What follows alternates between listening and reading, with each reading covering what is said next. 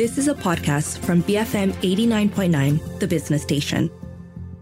7:36 a.m. You are listening to the Morning Run. I'm Shazana Mokhtar with Wong Shouning and Keith Kam.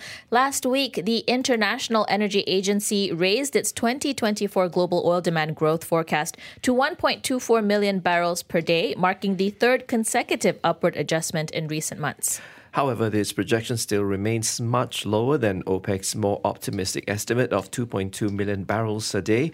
Simultaneously, the IAEA expects the IEA expects unprecedented output from key players like the United States, Brazil, Guyana, and Canada could offset the impact of production cuts by OPEC. OPEC.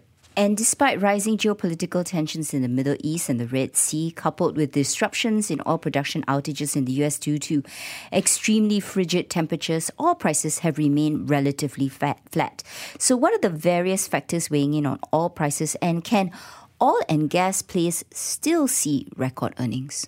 So, for analysis on what's going to happen with the oil and gas sector this year, we have on the line with us Fernando Valle, Senior Equity Analyst at Bloomberg Intelligence. Fernando, good morning. Thanks very much for joining us. Can we start off with just your expectations for the earnings season? U.S. oil and gas players are releasing their financial year 2023 results over the next few weeks. Do you think that uh, we really should shelve any thoughts of record profits uh, akin to what we saw in 2022? And what are kind of the trends that you're looking out for this earnings season from oil and gas players? Absolutely. Good morning to everyone. Pleasure to be here with you all. Um, I think 2022 was a, a, record year and one that's not going to be repeated in 2023 and likely not in 2024 either. Mm. Uh, we've already seen some profit warnings from ExxonMobil, um, essentially showing that uh, oil uh, oil pr- profits have come down. Natural gas is actually balancing it out a little bit. But more importantly, the refining side of the equation has been much, much weaker than in the third quarter and way weaker than in 2022 when we saw the best ever refining margins in the US. So overall, we're seeing lower refining margins, uh, lower upstream, the, the part of the, the business that produces oil and gas, especially on the oil side. Um, but one thing that is critical is that all of these companies are still generating significant free cash flow, meaning cash flow in excess of their investments. And that cash flow continues to be sent to shareholders via dividends or share buybacks. So we're keeping an eye on uh, the level of buybacks that these companies are, are doing, if they're maintaining or if they're slowing down. So, Fernando, if we talk about oil prices, uh, this, despite what's going on in, in Gaza and the cold weather in the US that's been disrupting production as well, prices are pretty much flat. What what is holding holding them back? I think demand. I think demand is really the answer to not just what's holding them back, but what really keeping them from going much higher. Because if you look purely at supply, OPEC has cut back. Yes, we have some additional supply from the US and other parts of the world, but it's really a demand story to us. The higher interest rates globally are weighing on investments uh, on the economy broadly, and that ultimately leads to lower oil demand. That is exactly what the Federal Reserve in the US and all the other central banks are trying to do. They're trying to slow consumption so that inflation slows down. Uh, and ultimately, that's reflected in energy and oil prices. And do you expect this price trend to continue into 2024? I believe so. I think there's very little that OPEC can do to remove supply. Uh, we are seeing growth in the U.S. slow because the smaller players uh, cannot continue to invest at the pace that they were. There is a, uh, a lag effect because you can't, uh, your production usually uh, is ahead six months of your investment decision. So there's a little bit of a slowdown that's happening now, and we'll see throughout the remainder of the year. But ultimately, we think that the real story is around the consumer and how stretched the consumer globally, but especially in the U.S., uh, is with credit card debt, uh, home home insurance debt, and all the other factors that have been weighing on their consumption. Can we talk about consolidation in the industry? So last year, ExxonMobil announced plans to acquire oil producer Pioneer, and uh, less than two weeks later, Chevron agreed to a uh, takeover of Hess. Are we going to see more consolidation in the future, and how will that change the industry landscape? Uh, absolutely, uh, and following that, you actually had Occidental acquiring Crown Quest, which is a private shale producer. Uh, and so it's just kickstarting more and more consolidation. Uh, what's happened is that Exxon and, and, Chevron took two of the best available assets off the market with Pioneer and Hess. And so the the large and medium-sized players that they compete with will need to find resources to continue driving down their overall cost and ensuring that they have enough resources to to continue fast scale growth. Uh, with there's still a lot of money in private equity that owns U.S. shale areas, so we expect to see transactions accelerate and potentially create larger mid-sized companies than there uh, have been in the in recent years.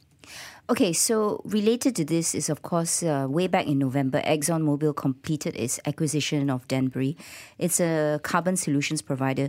In terms of M&A, then, do you see these oil and gas companies particularly pursuing these low carbon solution providers? Anything that makes them perhaps more carbon neutral? Yeah, I think it, they have been, but it's been more sporadic. And uh, Denbury was a very unique resource because they have a pipeline that runs right across several of Exxon's large refining assets. So it really saved Exxon a lot of time and trouble because they don't need to build a new pipeline to carry CO2. Uh, so Denbury was a unique uh, player. There aren't a lot of the, those left as it stands right now, unless more CO2 pipelines can be built. But we saw Chevron, for example, acquire Renewable Energy Group in 2021. Uh, and we, we're definitely seeing a trend towards both liquid renewable fuels and carbon capture uh, within the US majors. And we think that will accelerate over the next two to three years. But Fernando, um, we are noticing that companies seem to be acquiring rather than shedding fossil fuel production. I, am just wondering what this might mean for their net zero plans and which player players have been leading in aligning with Paris emissions targets. Yeah, absolutely. I think there's a big dichotomy between the US majors and the European majors that haven't been nearly as acquisitive, BP and Shell, uh, that have done more in the solar and wind side of the equation. Uh, and less on the carbon capture side. Uh, it's a different of, uh, difference of opinion. Essentially, Exxon and Chevron are saying we want to keep the existing infrastructure, and we're going to use carbon capture to reach, the, reach those net zero targets. They're also not as stringent on their targets as the European companies are. Uh, meanwhile, BP and Shell have said they they don't want to grow uh, like Exxon and Chevron uh, because they are more cognizant of their net zero emissions. That's more important to them right now than just growing their corporate profits. It's still a long way to November, uh, Fernando, but I'm wondering if you have any thoughts on how the U.S. elections could impact oil and gas policymaking. I mean, do players see a difference between how Biden or Trump approach uh, the oil and gas sector? Well, absolutely. There has been a difference in uh, just uh, as uh, President Biden took over in the U.S., he uh, put a halt on permitting. it didn't have a significant effect in the industry itself. They had prepared for it. Um, there is hope that there could be an easing of some of the restrictions on pipelines and mm-hmm. potentially on the incentives to electric vehicles and other carbon reducing targets under a Trump uh, administration that would uh, then, just by consequent, foster more oil and gas and fossil fuel. Um, I think whichever way you, you cut it, energy security has come back into the fray. And both parties are very cognizant that they have to address energy security and energy affordability. So, regardless of whether it's President Trump or President Biden that takes over uh, next year, uh, that will be in the forefront for Washington. And and uh, there is a a position for uh, oil majors to address energy security and energy affordability. Okay, um, what then is the outlook for the oil and gas players under your coverage for 2024? Which which companies stand out for you? Well, I think Exxon, as you mentioned, from acquiring Pioneer, uh, it, they stand out because they've really done a, a lot of work to turn around uh, a, a, company that had been lagging its peers. Uh, we saw Chevron and Total Energies uh, have better returns on capital than Exxon, which is always the leader. Uh, for over 12 years, they led that group in, in returns on capital. And I think they've tried to address some of their uh, those issues by acquiring uh, premier assets and some by reducing costs. And now I also think they have a very unique position in Qatar with their LNG portfolio that will put them in a very strong position over 2024.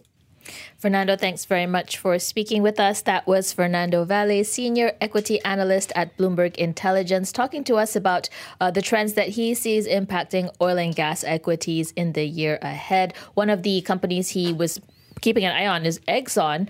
Um, how are Exxon's uh, prospects, I guess, from analyst perspectives at this stage? Well, the share price is actually on a year to date basis down, but I think 17 buys, 12 holds, no sells. Consensus target price for this stock is 124 US dollars and 18 cents this morning. Regular market hours, it was down 13 cents to 96 dollars and 82 cents. However, we do see funds being reluctant to buy this, partially because there's a lot of mandates that are flowing into the ESG space, and at this current juncture, oil and gas companies, for some funds, don't meet that criteria. 7:47 in the morning. We're heading into some messages, but when we come back, we'll discuss uh, the upcoming Indonesian elections. Stay tuned to BFM 89.9. You have been listening to a podcast from BFM 89.9, the business station. For more stories of the same kind, download the BFM app.